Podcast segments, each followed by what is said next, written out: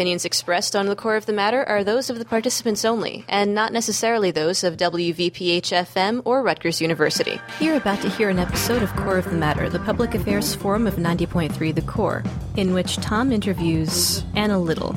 She's the mayor of Highlands here in New Jersey, and she's also the Republican candidate for Congress in District 6. Also running in District 6 are our current Congressman, Democrat Frank Pallone Jr., Independent Jack Freudenheim, and Karen Ann Zaletel of the Green Tea Patriots. Unfortunately, Mr. Pallone declined our invitation to appear on Core of the Matter, and we have not been able to find any contact information for Jack Freudenheim or Karen Ann Zaletel. If you happen to know how to get in contact with either of these candidates, please let us know by emailing Public Affairs Director at thecore.fm. If you're looking for nonpartisan information on every race taking place on November 2nd, you can check out the Eagleton Institute of Politics at Rutgers at njvoterinfo.org. You can also find information on how to find your polling place. Stay tuned for Core of the Matter.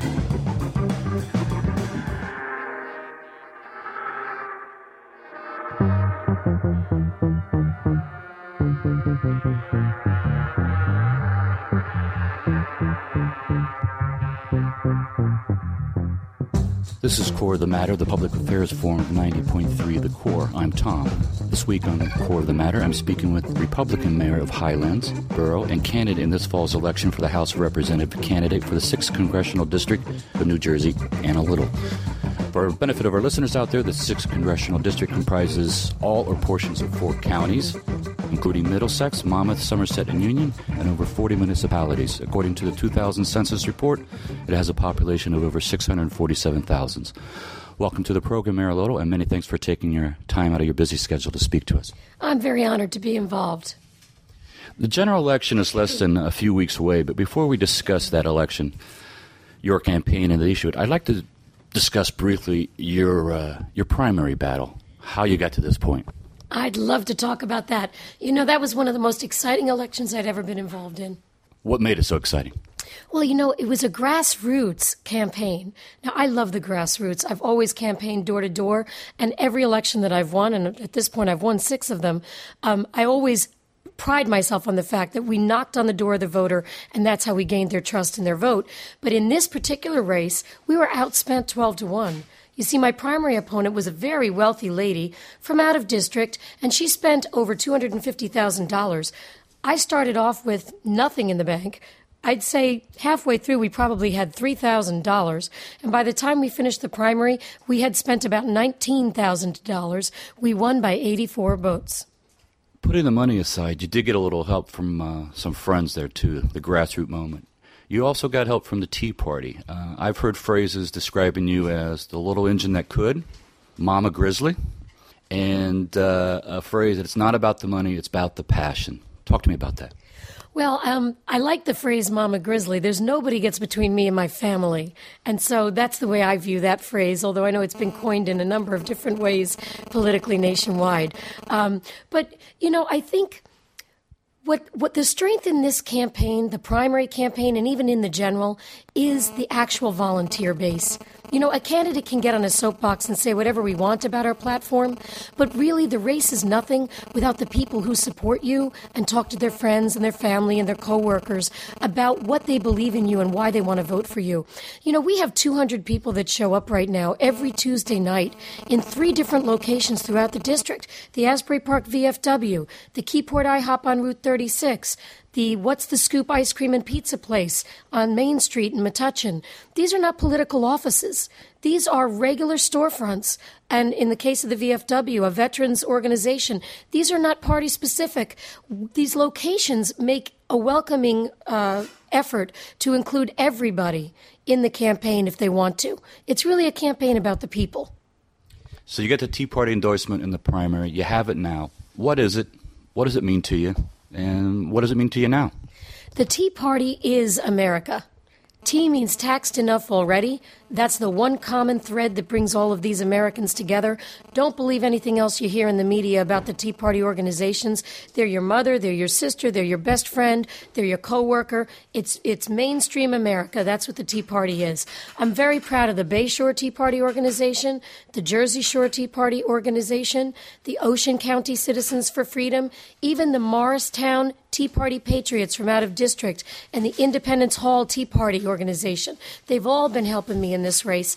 We even had a little bit of help from Steve Lonegan, and you know he was a former uh, candidate for governor in the state. And um, I got to tell you, the passion that I derive from these individual Americans who are coming together about taxes, jobs, and the economy and health care. Those are the core issues for the Tea Party movement, and they're the core issues for the campaign this season. You see, and the issue with jobs, if we don't get government out of the way of business, we're not going to have an economy. And without an economy, what good is the country? You've got to get this economy moving again. We need to get government out of the way. That means reducing taxes. That means increasing competition across state lines. It means consumer driven changes with regard to the environment, any regulations. It has to be driven by the market. Consumers are the, are the driving force. And then with health care, I mean, first it's a trillion dollar expense out front, and then they're getting between you and the doctor. The doctor can only give the treatment if he's going to get paid. The government's going to say what they'll pay for. They're going to have a cost effective panel that decides whether certain treatment makes it to a patient or not. That angers me. You see, I'm a wife. I'm a mother, I'm a daughter. I'm charged with caring for my family. I'm not letting anybody get between me and my family, and I'm responsible for their care. So there's no government panel going to tell me whether my family receives treatment, what doctor I can go to, and there's no insurance company going to tell me what I'm doing with my mother or my husband or my children. It's not happening. So we've got to change that. Thank you. You touched a little bit on some of the issues, and we'll get to those in a moment. Um, you're listening to the core of the matter. My name is Tom. We're speaking with Anna Little, Mayor of Highlands and Republican candidate for Congress for the 6th Congressional District. Tell me about your background, uh, a little bit about the mayor, who Mayor Little is, your business background experience, and uh, your political government experience. You mentioned briefly you had six campaigns, all victorious under your belt. That's right. Talk to us about that. Well, my first campaign was for a councilwoman in my town, and I recommend everybody start at the local level if you're interested in politics, because all politics really is local. Um, but at any rate, I ran for council in 2002. I served as councilwoman in my town from 2003 to 2005, was reelected in 2005 and began to serve my second term as councilwoman in January of 2006. But I got interrupted because Amy Handlin was elected from the freeholder board. She was actually a freeholder, and she was elected to assembly. So she created a vacancy there by moving up to the assembly. And the statute took over as to how you would choose a replacement since an election had already occurred to fill that spot. So I got to campaign within the Republican Party, and I gave the speech of my life and w- won the convention, and then was sworn in the very same day, February 26, 2006, and I became a freeholder. Um, when I became the freeholder, I actually had to run to confirm the seat in November of 2006, which I successfully did by a margin of 3,000 extra votes. I always look for that number one vote that you need over 50% of the voter turnout, and then any, anything else is extra. That's a gift. So, at any rate, um, having won as freeholder, I then served the remainder of Amy Handlin's term. And because of a falling out within the Republican Party, you know, we don't always disagree just because, well, I mean, we don't always agree. Sometimes we do disagree uh, even though we're in the same party, um, I decided to fall back and take a break rather than uh, continue the argument. You know, people don't like to see a lot of mudslinging. They want to hear about issues. So if the party has intra party problems, then, you know, the leadership ought to get a candidate that can agree with them. So I stepped back, and of course, my town scooped me up, and here I am as mayor. I had run in 2007 with uh, strong encouragement by the local Republicans. The incumbent mayor had personal issues um, relative to his family, and he, he decided not to finish the, the run that year because of those uh, issues that came up suddenly. And I'm happy to say those issues are resolved and everybody's okay. But uh, I did uh, get the honor of becoming mayor of my town, which is a, a terrific experience. I'm finishing that term now, and I was approached in a similar fashion to run for Congress. I had been looking at Congress for a couple of years, had been speaking within the party, but because I'm not a wealthy person, I'm a working professional mom uh, in a you know moderate income level, I would say, probably upper middle class, but middle class. And um, you know they thought maybe I wouldn't be able to fund the race, so they were discouraging me. uh, probably with good reason from past experience. But I was approached by these grassroots organizations and some friends of mine who knew me from the freeholder days, and uh, I decided to give it a go. They asked me to run as an independent, and I said that's not a good idea because independents really split the vote. And in fairness to the voting public, what happens in a three way race when there's no runoff is you very often end up with an elected official who did not get a majority of the vote.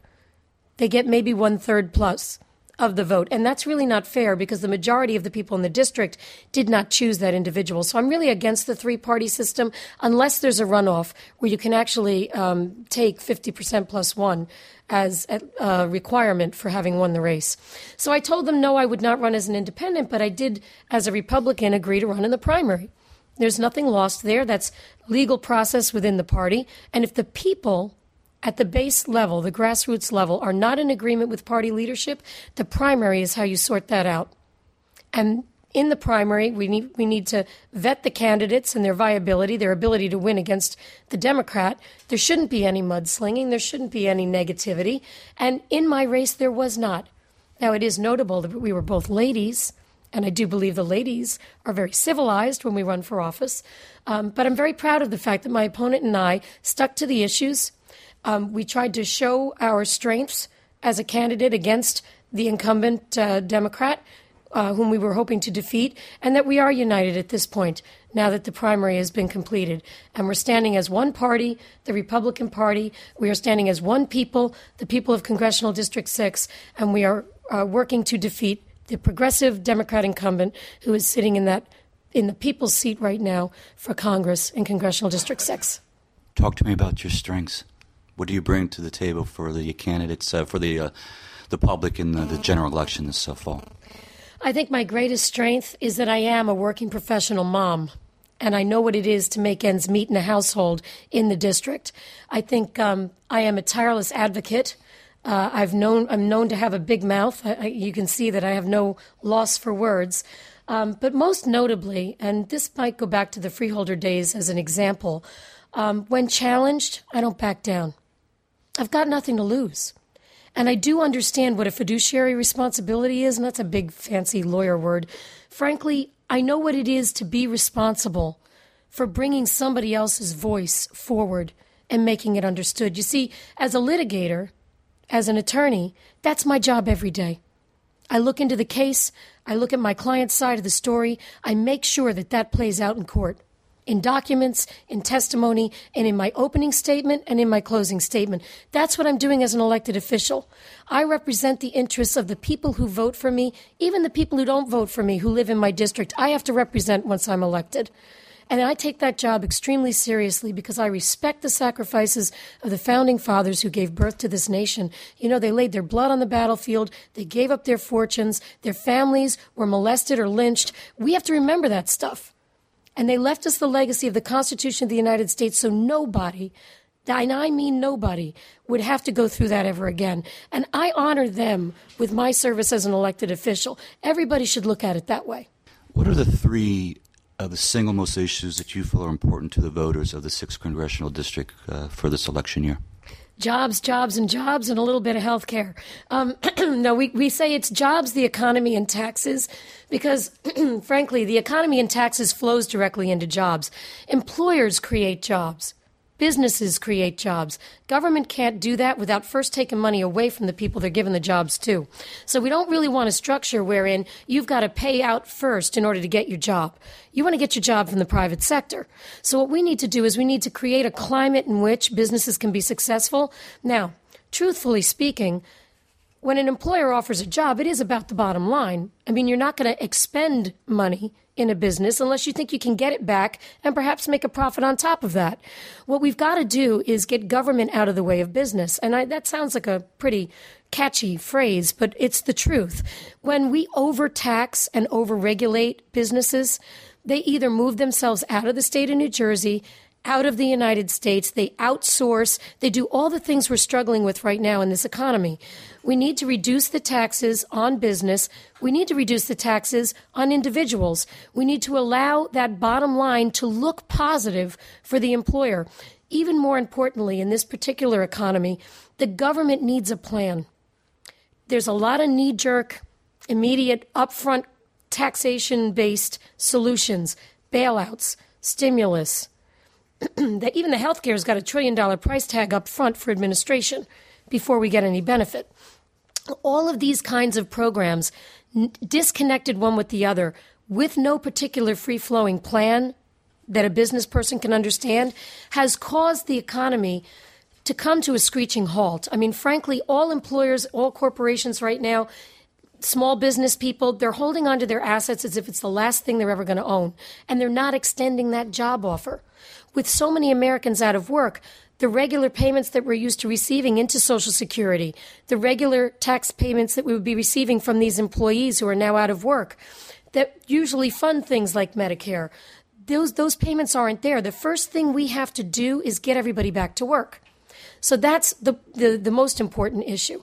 The second most is the health care. You see, that's, that's an un American law that we've just had passed. We'll need to talk about that. We'll get more into the, uh, the health care issue. I want to explore more the, the job and tax issue that you briefly mentioned. This is Core of the Matter on 90.3 The Core, streaming online at thecore.fm. I'm speaking with Anna Little, Mayor of the Highlands Borough and Republican candidate for the 6th Congressional District. Core of the Matter, we'll be right back. Welcome back. We're uh, before the break. We were talking about issues that you feel are important for this year's election: jobs, economy, and taxes. Let's just go back to taxes right now. Budget, spending, and, and tax issues. Talk to me a little bit about the fair tax solution. What is it? What's your opinion on it? Well, obviously, I'm a proponent of fair tax. You can tell that from looking at the web. Uh, we do link to fairtax.org, which is a good place to find out more um, specific information on it. Uh, the reason I like the fair tax is because it is a consumption based tax, it's a national sales tax.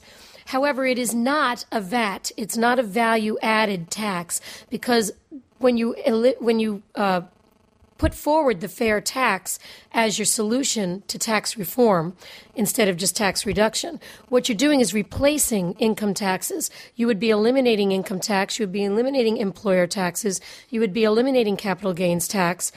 There is a bill actually in committee since 2005, and it does have 67 positive votes in the House. So this is a real proposal.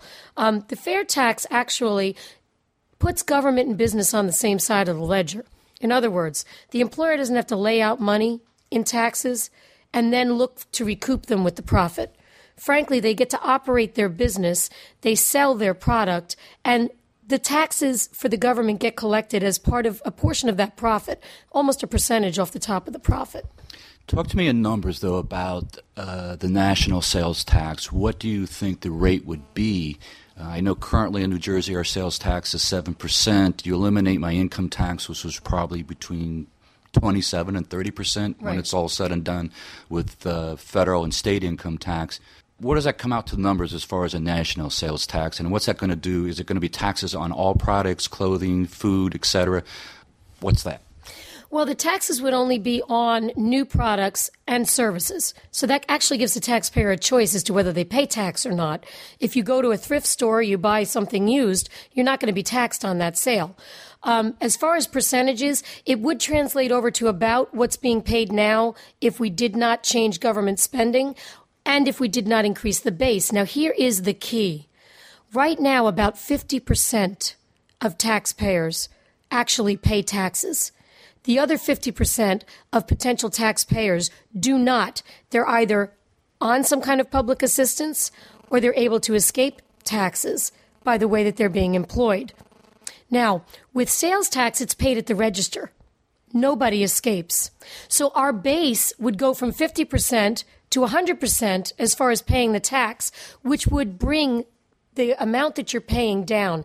If you do the analysis and the math right now, you're going to come with anything between 23 and 30 percent with regard to taxes on an item, which is about what you're paying right now anyway. The difference is you're going to see that tax on a receipt.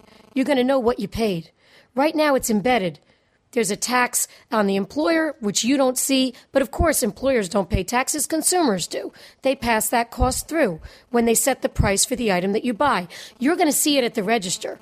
And when we reduce government spending and increase the number of people who are paying, there is the opportunity to reduce that percentage by quite a bit. I would project maybe half. So that's why I'm such a strong proponent of the fair tax. I also know from having uh, looked at um, studies or, or, discussions with corporations who actually have left the United States and either made investments offshore or they've put their operations offshore in foreign countries where there are no regulations and the taxes are much lower. Those corporations would come back if the United States put forward a fair tax system rather than the income tax based system that we have right now. And if we're looking to restore the economy to health or become that economic superpower that we once were, I believe that's the way we're going to be able to do it. What impact would uh, passing the fair tax code have on our current IRS code and and uh, most of us uh, year end filing our tax returns? Well, first of all, you wouldn't have to file a tax return at all because you'd be paying your sales tax at the register. There would be some reporting, similar to what's done already in business on a state level, um, with regard to what uh, they sold so that you could validate that they paid the proper amount of sales tax. So that would still go on. But the individual taxpayer would, April 15th would be an ordinary day. And as far as the staff at the IRS, they would need some private sector jobs which means you wouldn't be paying those salaries anymore. You'd need a few federal uh, IRS agents or some kind of taxation, whatever title you would give it, um, so that you'd be able to double check for the federal government's perspective what they're receiving, because the state would probably administer this and send the money up since the system's already in place. But it's very exciting to think of no more April 15th stress and no more um, large numbers of salaries for those IRS workers. So I asked you to quantify an estimate as to what I would expect to pay as a national sales tax, and you projected probably about half of what I'm paying combined between my income taxes and my sales tax. I guess to quantify the value of uh, not having to file a tax return would be priceless. Absolutely. And the tax man would not be the villain that he is today. What about uh, taxes for those up to the poverty level? Actually, the uh, fair tax program allows for something called a prebate, which is pretty neat. Frankly, there will always be necessities that are not taxed. The um, necessities are those things that you need for ordinary everyday living. Um, they're the things that are not taxed right now. The prebate would be the average expenditures for an individual or for a family um, on a on a day to day basis, and that amount of money would be given out by way of a monthly check to the individual taxpayer. So you'd actually be getting a check from the government, which you could then spend in the stores where the sales tax obviously would not apply because you've already received your prebate. Which comes first, passing the fair tax uh, resolution or repealing the 16th Amendment? I think they both go hand in hand. I would say you pass the fair tax, you um, suspend the operation of income taxes and then you work to repeal. And the only reason I say that is because in order to repeal the 16th Amendment, we need a constitutional convention. So we can legislatively suspend it, I believe, in favor of the fair tax, and then we'd have to work on that constitutional convention. And for the benefit of our listeners, the 16th Amendment is? That's what establishes your income tax, and we need to get rid of that because we're not going to tax you twice. We're talking today with Anna Little, the mayor of Highlandsboro and the Republican candidate for the 6th Congressional District. This is the core of the matter. Um, we're talking about taxes right now, state taxes. There are two things they say in life that are certain death and taxes. What's your opinion on the state taxes? Well, I think the state also has a lot of work to do. I'm very proud of Governor Christie's uh, attempt to handle property taxes. Our municipalities have had their hands tied for for decades on this issue, and uh, he's addressing it not only with his 2.0 cap, which is actually 5% lower than what he was pro- uh, initially proposing, um, but also with his toolkit, which allows us to manipulate some of the budget items that we wouldn't ordinarily be able to manage.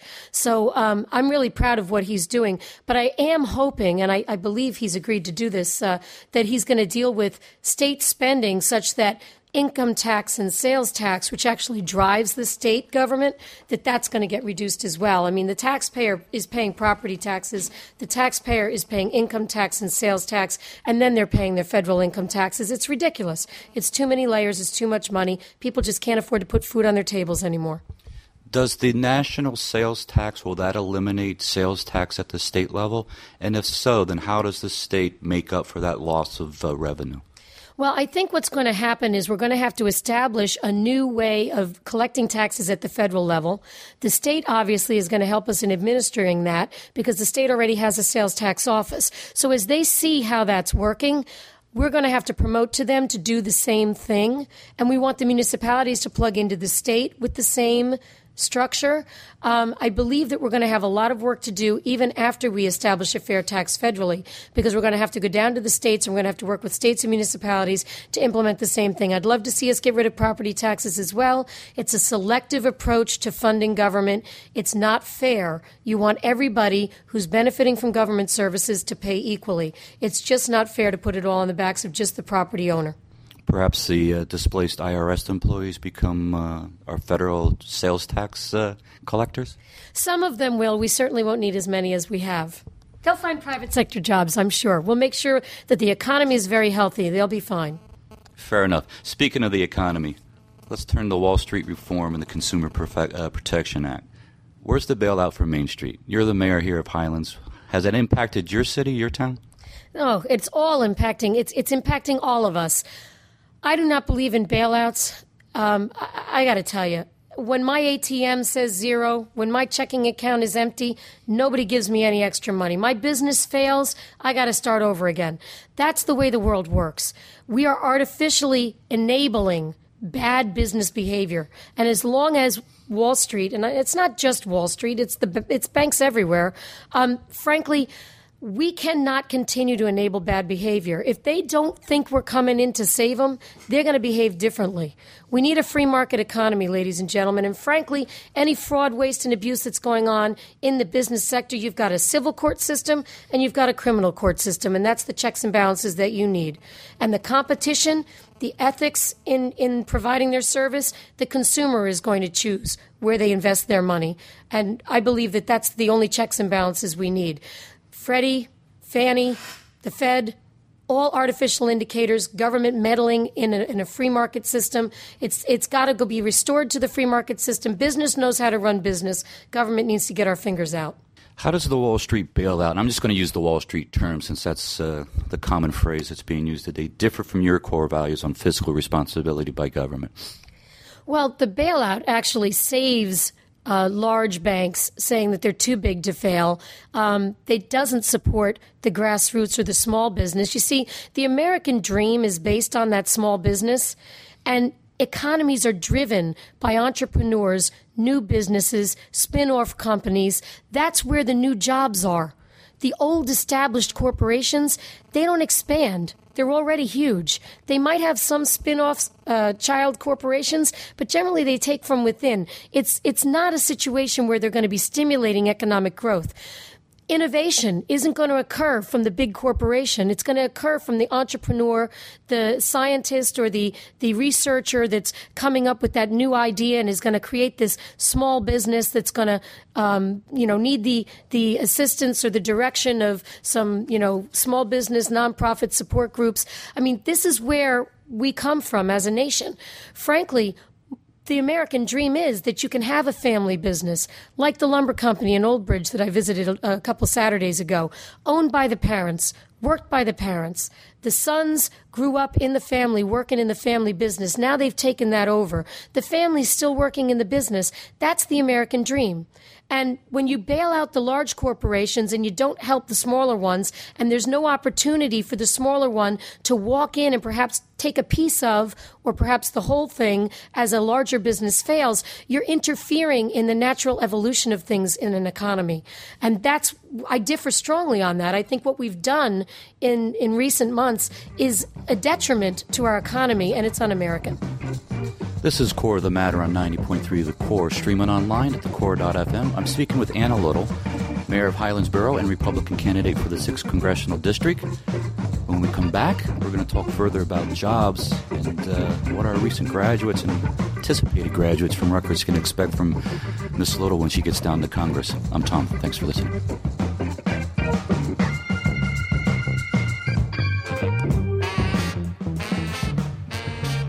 Before the break, we were talking about uh, taxes, spending, fiscal responsibility, you name it. Ms. Little was talking about it. I, I want to turn back quickly on taxes, touch briefly on estate taxes, commonly referred to as death taxes, and then uh, talk about jobs and the creation of jobs and, and what our graduates from Rutgers can expect. So, estate taxes. Well, I don't believe people ought to be taxed for dying. I mean, that's the bottom line. So we need to eliminate the estate tax. Uh, I feel very strongly about this. Um, frankly, if I work hard, and I plan to, and I leave investments or money to my children, I do not want the government getting between me and my family again. It's my right to pass my property on to my kids when I die, and the government doesn't belong in the middle of that. The government's done nothing to earn that money, and therefore they shouldn't be taking it. I think it's highway robbery, and I'm not going to allow it to continue. So I believe that I'm uh, in the majority of those running um, nationwide on this issue, and I believe that we will eliminate the death tax when I'm elected on November 2nd. Do you think that the uh, increasing debt uh, that uh, grows daily for us poses a risk to our national security? Absolutely. You see, if a nation cannot operate economically, then we end up depending upon others to bail us out. Greece is an example. The economy in Greece came to a screeching halt. You saw the riots in the streets. You saw the run on the banks. You saw people in a complete state of panic. If it were not for the European Union, Greece would not be operating today. We cannot allow ourselves as a nation to depend on foreign nations, anybody else, to take care of us. Our nation was founded on independence. We need to maintain that independence. In so many ways, we are becoming dependent on other countries worldwide. We, we, we are in debt to China quite a bit. I would hate to think what the Chinese will do if we cannot pay back that debt. That has to be rolled back. You know, we're the first generation that is about to leave to our children a worse economic situation than we were born into.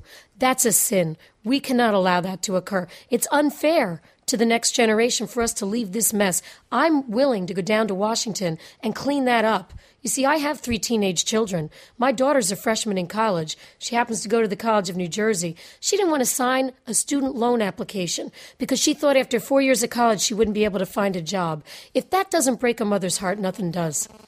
I told her, Don't worry, honey, I'm going to run for Congress. We'll fix that for you. We're going to get to education and funding. Let's talk about jobs, though. What is Anna Little going to do for uh, our graduates at Rutgers or New Jersey uh, College? Well, what we're going to do is we're going to make sure that we get the taxes down on these employers we give them a plan as far as what we're going to do as far as reforming taxes, as far as paying back the deficit and the debt, making this country solvent again, um, continuing programs, but trying to bridge the gap between being on public assistance and getting back into the workforce. Because all of this comes to the expense, the bottom line on the expense side of the ledger for these employers. We want for our children, for the new people entering the workforce, that's you guys that are going to be graduating from college. We want employers that are feeling like this, this country is great, this economy is going to blossom, and that way they're going to be looking for your talent in order to give them that profit. And frankly, we want you, some of you who will be entrepreneurs or work in family businesses, to know that you can continue to do that.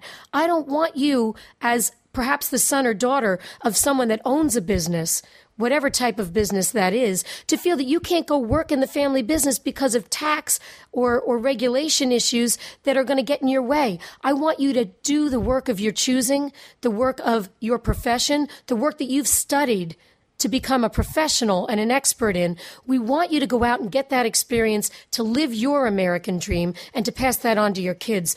I am dedicated to this. I know that the economic principles that I espouse work. We've seen it happen. It's never been done 100%, but when it's even been done in a portion, it's had a tremendous boost to the economy, and we're going to be doing it. We're going to do it again. That, that burst of, of, of economic success we had in the 90s, that was not an accident. The policies that were instituted just prior to that resulted in that boost, and we're going to do it again. Education, you're quoted as saying the Department of Education is not necessary. Why?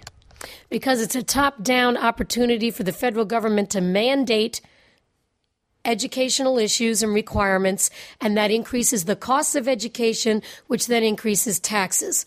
Listen, education should be driven by the teacher in the classroom who's the expert on it and the parent on behalf of the child. And then once that child turns 18, between the student and the professor. There's absolutely no reason for top down mandates from the federal government or from the state government. What we end up doing is focusing on passing a standardized test, which is not how it's not akin to teaching.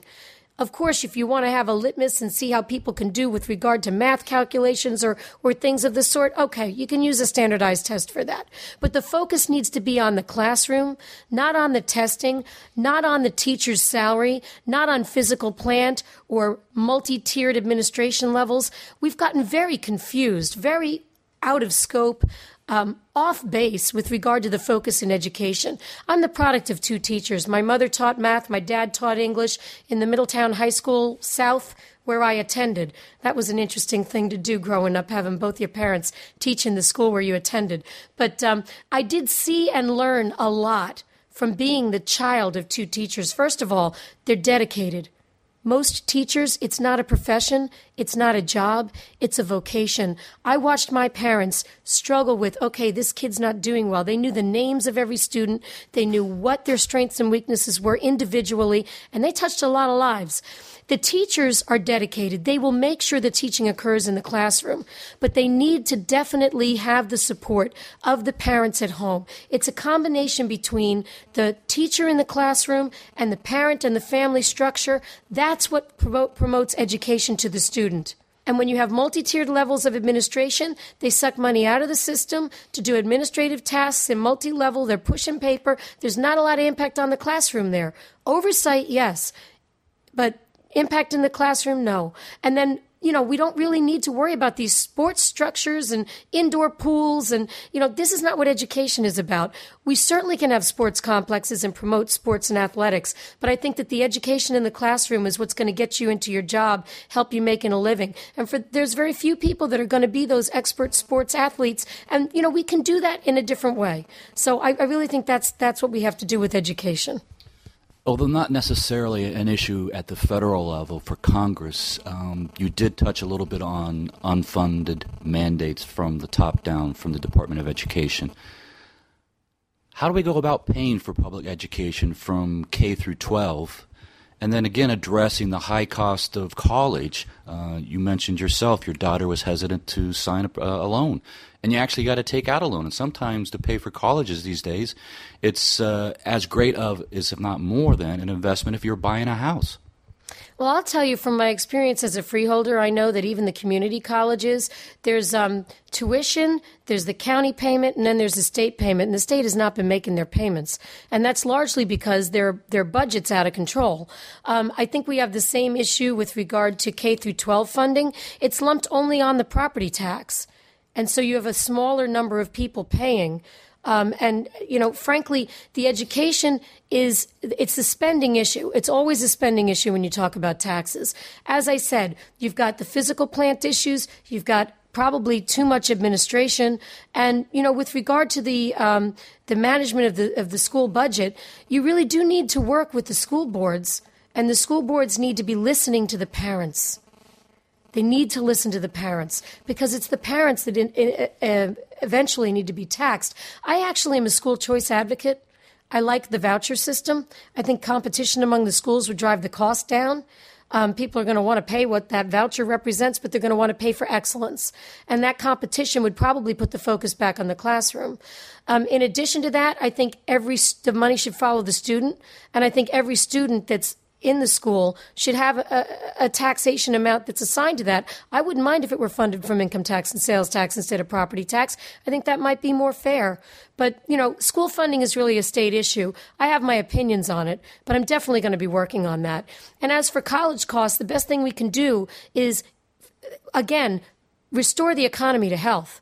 We need to have a, a, healthy economy. We need to make sure that businesses are extending jobs. We need to make sure that the average salary has an upward um, an ability to rise so that the quality of life in these households is improved. And then there will be money available to students through their parents or maybe on their own to pay for their college education, better themselves. Again, it's all about the American dream. You're listening to Core of the Matter. We're speaking with Anna Little, Mayor of the Highlands Borough and Republican candidate for the Congress for the 6th Congressional District. Our topic at the present is paying for education, both at the uh, K through 12 level and beyond at college. Recognizing that funding for public education is really a state issue. What about at the, at the college level, though? Is it is it strictly a state issue, or is there something that the federal government can do to make it more affordable? And if not make it more affordable, make funds more readily available for the parents and, and students to attend colleges of their choice? Well, I wouldn't be opposed to merit based scholarships. I mean, we, we could probably go in that direction. My understanding with regard to college funding is that, you know, the, the federal government has just recently taken over the management of student loans, and I think that's hurt the economy terribly. I mean, frankly, what they've done is they've taken an entire segment of the economy and eliminated it and put the government in its place. I'm not sure that was the right answer. I mean, we definitely need to promote access to education. I certainly want to see students who are in an underprivileged family uh, situation, which obviously is no fault of the student. I mean, if they're born into it or they're adopted into it and they're living that, that's uh, the you know the adults that are in that hardship, and the, the student is suffering it as well.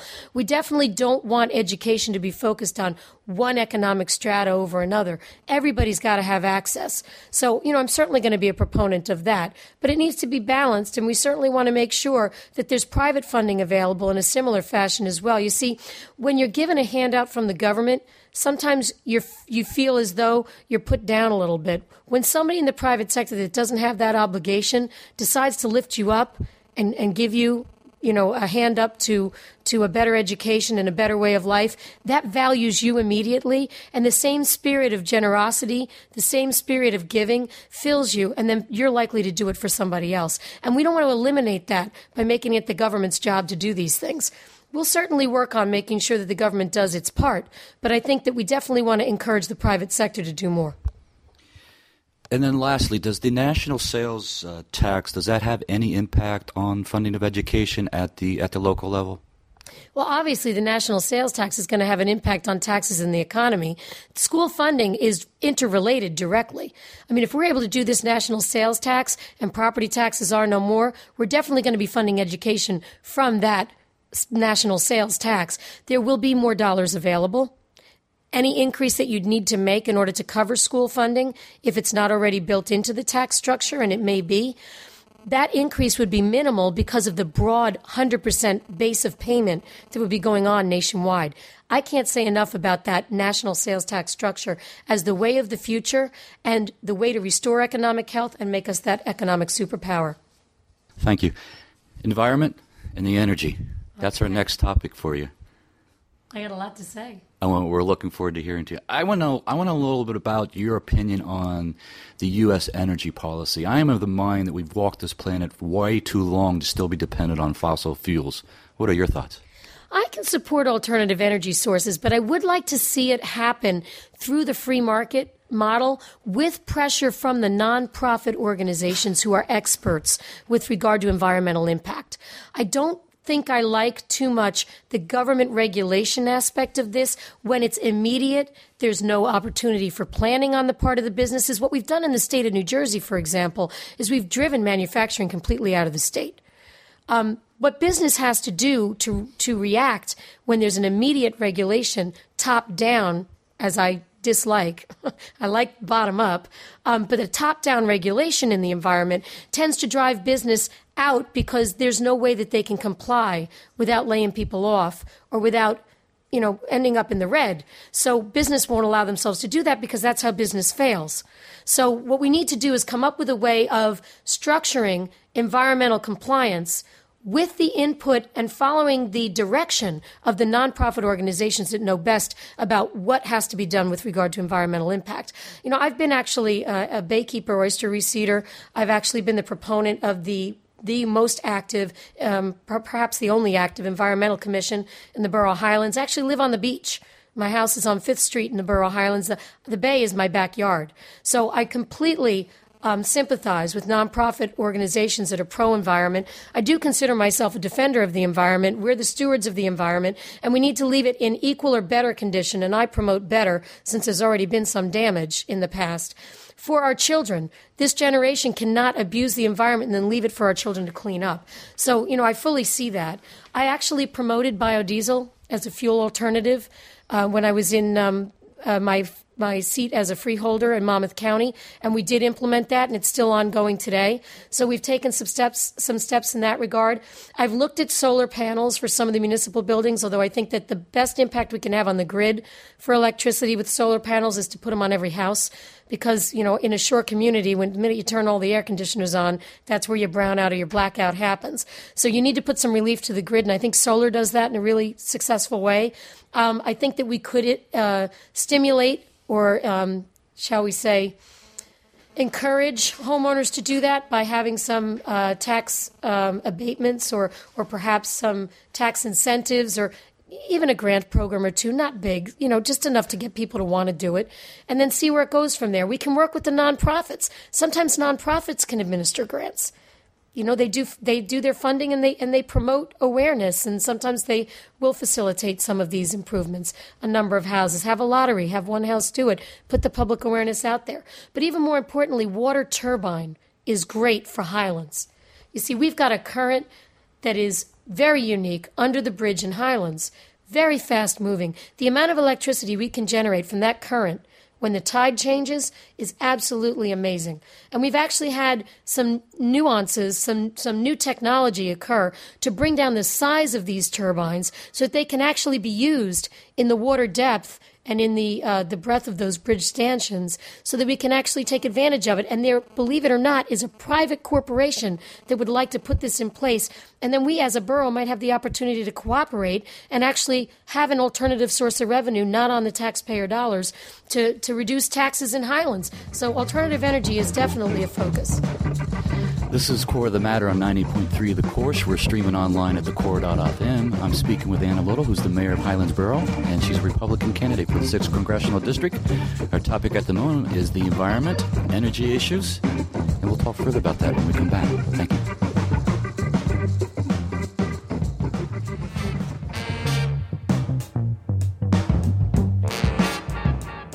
You're listening to Core of the Matter, the public affairs forum at 90.3 The Core. We're streaming online at thecore.fm. My name is Tom, and I'm here with Anna Little, mayor of Highlands Borough, and she's a Republican candidate for the 6th Congressional District for the general election that's coming up this November, right around the corner. The 6th Congressional District includes municipalities from four different counties Monmouth, Middlesex, Somerset, and Union. Maybe we'll touch a little bit about that too, just the, the challenges, because it's quite uh, geographically diverse and I'm sure demographically diverse as well. But for the moment, we were talking about uh, energy and the environment, and uh, Ms. Little's theories and comments about that. Talk to me a little bit more about alternative energy and where do you think that may help us get away from our dependence upon foreign oil? Well, the dependence on foreign oil is actually a matter of national security. I believe strongly that it is uh, possible for a future terrorist attack on this country to be eliminating or, or restricting our access to that foreign fuel source, and that could just throw our economy completely haywire. So we certainly do not want to maintain any dependence on foreign energy sources. I do believe we have located already within the United States enough energy sources that if we were to domestically produce, we would be able to be independent with regard to energy sources. And where we don't have that in the way of fossil fuels or nuclear energy or coal shale, whatever it is, um, we have identified within the United States, alternative energy can bridge that gap. And I, just don't see any need for us to be depending at all. And then we can certainly work away from a dependency on fossil fuels. Listen, I know that whatever God put in the earth, we're supposed to be using at some level. But if it's creating pollution and it's hurting the earth, that's not what we're supposed to be doing as stewards of the environment. So we do need to work our way toward energy sources that are not going to damage the home that we live in, especially if we want to leave it for generations to come. So we need to work on that together, and I'm, I'm certainly going to be active in that fight. But the, the immediate the immediate issue for me is energy independence. And I think as quickly as we can, especially in this worldwide climate, you know, Al Qaeda is not done. Al Qaeda did what they were going to do on the 11th. They're still active. Thank God our government's on top of it. We haven't had another attack. We've had plenty that were thwarted, plenty that didn't happen because of government vigilance. I understand that their next seat of operations could very well be Eastern Africa, uncharted territory for most of the world. Okay? We, we need to be careful. We do not want to have this country destabilized economically yet again. We've been through it twice in the last decade. We don't want to do it again. So I want to make sure that we take care of this energy independence right away and then we can certainly work toward those alter- alternative energy sources. And we can take input from those nonprofit organizations that I believe in and am so supportive strongly. Um, I, I want to make sure that we work together so that we don't negatively impact the environment in such a, such a ca- catastrophic way that we need to be dealing with large level cleanup. No, that's not where we're going here. What we need to do is make sure we can get that independence as quickly and efficiently as we can working with those environmental organizations. And then we need to make sure we get onto alternative energy production through a free market fashion so we don't drive the businesses out of the country or out of the state. You know, we got to balance it. We're going to get it done. Alternative energy, real quickly. You spoke about uh, a water turbine that's specific to Highlands Borough. What about uh, air? I do know a lot about wind. We've actually done a lot of investigation at the Borough of Highlands and in the County of Monmouth on these different alternative uh, sources of energy. Wind energy tends to be very upfront cost and uh, very small production. Um, it's not also regular production. Generally, when you have the surge in the grid, there, the wind is not always there at the same time of the surge. So that's why I like solar a little bit better. Um, we have some issues with. Um, government imposed wind turbines in uh, the congressional district 6 that I'm opposed to. I mean, it's not about the wind there, it's about the process and procedure. Frankly, you've got property that's owned by a public utility. In other words, property that's owned by the people. And then the people don't want this wind turbine because of health risk issues or perhaps property value devaluation because of the uh, shadow of this thing or the noise related to it. Um, and because the people don't want it, that's what's offensive because you've got government imposing on people an item that they don't want on land that they own. That just is philosophically offensive to me. But where people want them, of course, you have planning boards and zoning boards that can approve these projects. I personally don't think I'd have as much of a problem as an individual if my neighbor put a wind turbine on their roof attached to the side of their home. I mean, this kind of thing doesn't bother me in the same way that a huge monstrosity in the middle of a neighborhood where you've got a home 1,500 feet away and kids playing in the backyard and you don't know what the health risk is from that. You know, um, I'm not sure. I mean, there have been identified health risks with certain types of high tension power, high power tension lines. You know, I, am not sure. I'm not an expert in science. I just know that the people don't want it. The people own the land. The, it's the people's utility that's forcing it on them, and, and government shouldn't be imposing things on people that way.